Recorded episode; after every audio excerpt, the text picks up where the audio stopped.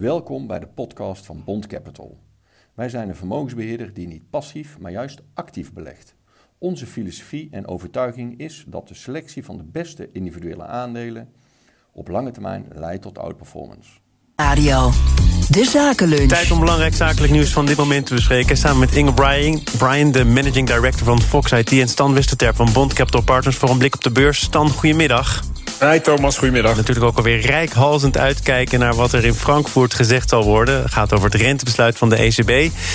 Mag daar enig vuurwerk van worden verwacht... gezien uh, de inflatie en de verwachtingen over rentes... die misschien toch een klein beetje de hoogte ingestuurd moeten worden? Ja, ja, ja, ja. Nou kijk, het rentebesluit zelf, dat zijn we wel gewend. Er zal niet zoveel mee gebeuren. Hè. Dat wordt gehandhaafd. De ECB heeft al eerder aangegeven dat ze natuurlijk uh, het, uh, het opkoopbeleid versneld gaan afbouwen. Dus dat moet in juni klaar zijn. Maar ik denk wel, en dat hopen we een beetje bij de persconferentie terug te gaan zien, dat de messen toch wel geslepen worden tussen de haviken en de duiven. Kijk, aan de ene kant hebben we natuurlijk gigantische inflatiecijfers. Aan de andere kant is dat weer een risico voor de economische groei. Ja, en dat is dus een reden voor, voor potentieel vuurwerk inderdaad. Van welke kant gaan we op? De haviken zullen zeggen, joh, we moeten echt de rente gaan verhogen. Dus misschien dit jaar nog wel twee stapjes. En de duiven zullen beargumenteren, die vaak ook uit de Zuid-Europese landen komen. Ja, maar als we daarmee weer de economie de nek omdraaien en we gaan de rente nog verder verhogen. Uh, onze staatsschuld is al vrij fors. Dat zien we niet zo zitten. Dus ja, Christine Lagarde die heeft een schone taak om dat allemaal netjes te begeleiden. Maar er zijn nog wel duiven over in Frankfurt. Want als je kijkt naar de Fed, dan zie je dat daar steeds meer haviken zich rondpoppen tot voorstanders van een krapper beleid. Ja. Zo heeft Lagarde ze nog niet onder controle, begrijp ik. Ook omdat er verschillende belangen heersen natuurlijk tussen Noord en Zuid. De traditionele tegenstelling, die ja. doet zich hier gelden. Ja, niets nieuws onder de zon. Maar je hebt gelijk hoor. Vorige week kwamen die vetnotulen naar buiten. En daar schrok de markt toch wel redelijk van. Want die waren inderdaad uh, vrij havikachtig. En het resultaat was uh, verder oplopende rentes en financiële markten, aandelen, obligaties die in koersen teruggingen. Ja, als we soortgelijk nieuws uit Europa krijgen, uh, dan kan je je borst nat maken. Maar ik denk dat die kans dus niet zo groot is. Omdat de tegenstellingen traditioneel tussen Zuid en Noord gewoon echt nog steeds aanwezig zijn. Um, en ja, het, het, het is nogmaals de taak aan Christine Lagarde om daar richting aan te geven. Maar ook om daar duiding aan te geven richting de financiële markten van welke kant het op gaat. En uh, dat is waar we het potentiële vuurwerk uh, vanmiddag dus van kunnen verwachten. De, de toelichting tijdens de persconferentie. Welke kant gaat het op met Ahold? Als je het zou vragen aan Milieudefensie, dan is dat duidelijk, Inge Brian. Want uh, ze hebben een hitlist gemaakt. En 29 bedrijven die met ambitieuze klimaatplannen moeten komen. Zo niet, dan overwegen zij juridische stappen. En we hebben vanuit het recente verleden gezien dat dat wel gevolgen kan hebben. Denk aan Shell. Um, maar ze hebben daar de aandeelhoudersvergadering voor aangegrepen om dat punt te maken. Dat heeft nog niet geleid tot concrete resultaten. Een lege envelop, kopt de NRC. Ja, ik las het. En um, ik moet zeggen dat ik sloeg aan op dat artikel. Met name vanwege de parallel die er is met mijn sector. Ik kan me voorstellen voor zo'n groot eh, bedrijf als uh, dat natuurlijk enorm afhankelijk is van talloze ketenpartners. Dat het, het aanpakken dus het echt sustainable willen zijn. Uh, ik twijfel niet aan dat ze dat willen. Maar dat ook realiseren, dat is een, dat is een monsteroperatie. En en als ik het projecteer op mijn eigen vakgebied, wij zien hetzelfde. Wij, wij hebben te maken met grote bedrijven die heel erg afhankelijk zijn van toeleveranciers. Uh, die de wens hebben om, uh, om veilig te zijn.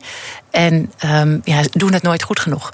Dus dat, dat vind ik een moeilijke positie om, om in te zitten voor zo'n groot bedrijf. Um, je bent afhankelijk van derden. Uh, je kan natuurlijk in eigen huis en je op je hoofdkantoor goed geregeld hebben. Dat we natuurlijk ook bij voortduring. Hè? Wij proberen zelf het, ja. Daar waar wij echt over gaan, binnen onze eigen muur op orde te hebben. Maar Milieudefensie zegt, ook kijk naar die Shell-zaak. Je bent verantwoordelijk voor wat je leveranciers doen. Ja. Voor wat je klanten doen. Scope 2 en 3. Dat is ook zo, want je bent eindverantwoordelijk ook voor het product wat je levert. En de hele keten die daarachter zit, dat is helder. En het lastige is, en, en, en waar ik vaak mee worstel, is: uh, je doet het nooit helemaal goed genoeg. En tegelijkertijd het is ook niet goed genoeg. En dan uh, kan Milieudefensie nog zeggen: we dreigen met juridische stappen. Uh, ik kan dat niet vanuit mijn sector. Dus wij kunnen roepen wat we willen. Dat doen we ook al jaren. Niet, niet alleen ikzelf, ik doe dat ook al tien jaar. Met, met zeg maar, op basis van de ratio zeggen: dit moet echt gebeuren. En dan zegt iedereen in een volwassen gesprek: ja, uiteraard, het moet gebeuren.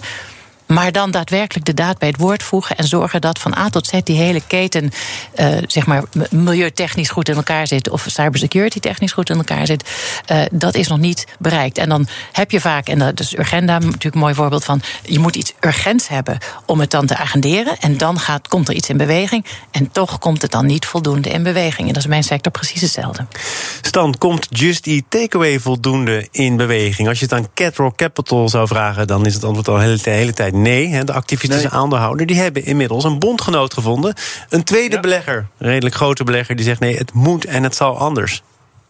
Ja, Lucerne Capital. En die hebben ook meteen aangegeven dat ze op de aanstaande jaarvergadering 4 mei, over een aantal weken, eh, tegen heel veel agendapunten zullen, zullen gaan stemmen. Eh, onder meer tegen het, eh, het, het, het beloningsvoorstel. Ze zullen ook geen decharge verlenen aan het bestuur.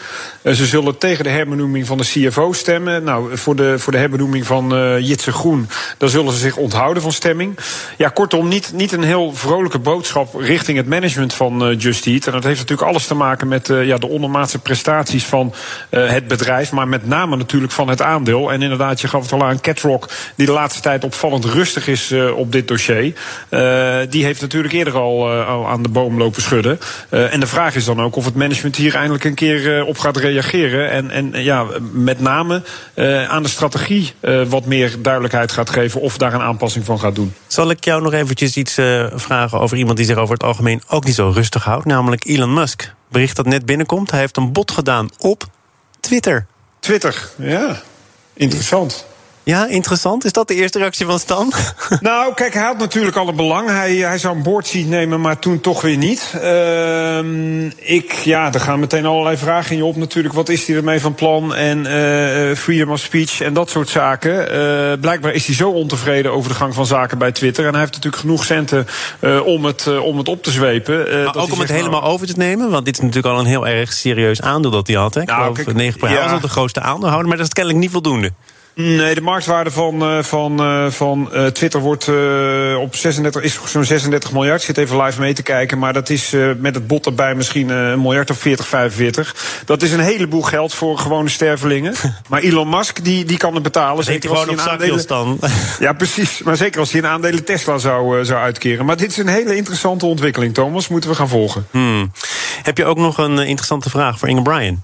Jazeker. Ehm ik had gezien dat u bij onder andere bij Deloitte had gezeten. Dus u, u weet wel het een en ander over eh, accountability. Mijn vraag is: um, cybersecurity is natuurlijk een, hot topic. En veiligheid is in die zin een relatief begrip. hè. je, je weet niet dat je het hebt totdat het weg is. Mooi. Ja. Er gebeurt heel veel in deze markt. Maar mijn vraag is eigenlijk concreet: wat zien wij daarvan terug? Meten is weten. Hoeveel vangen we nu bijvoorbeeld per dag af? Kan ik dat ergens terugzien?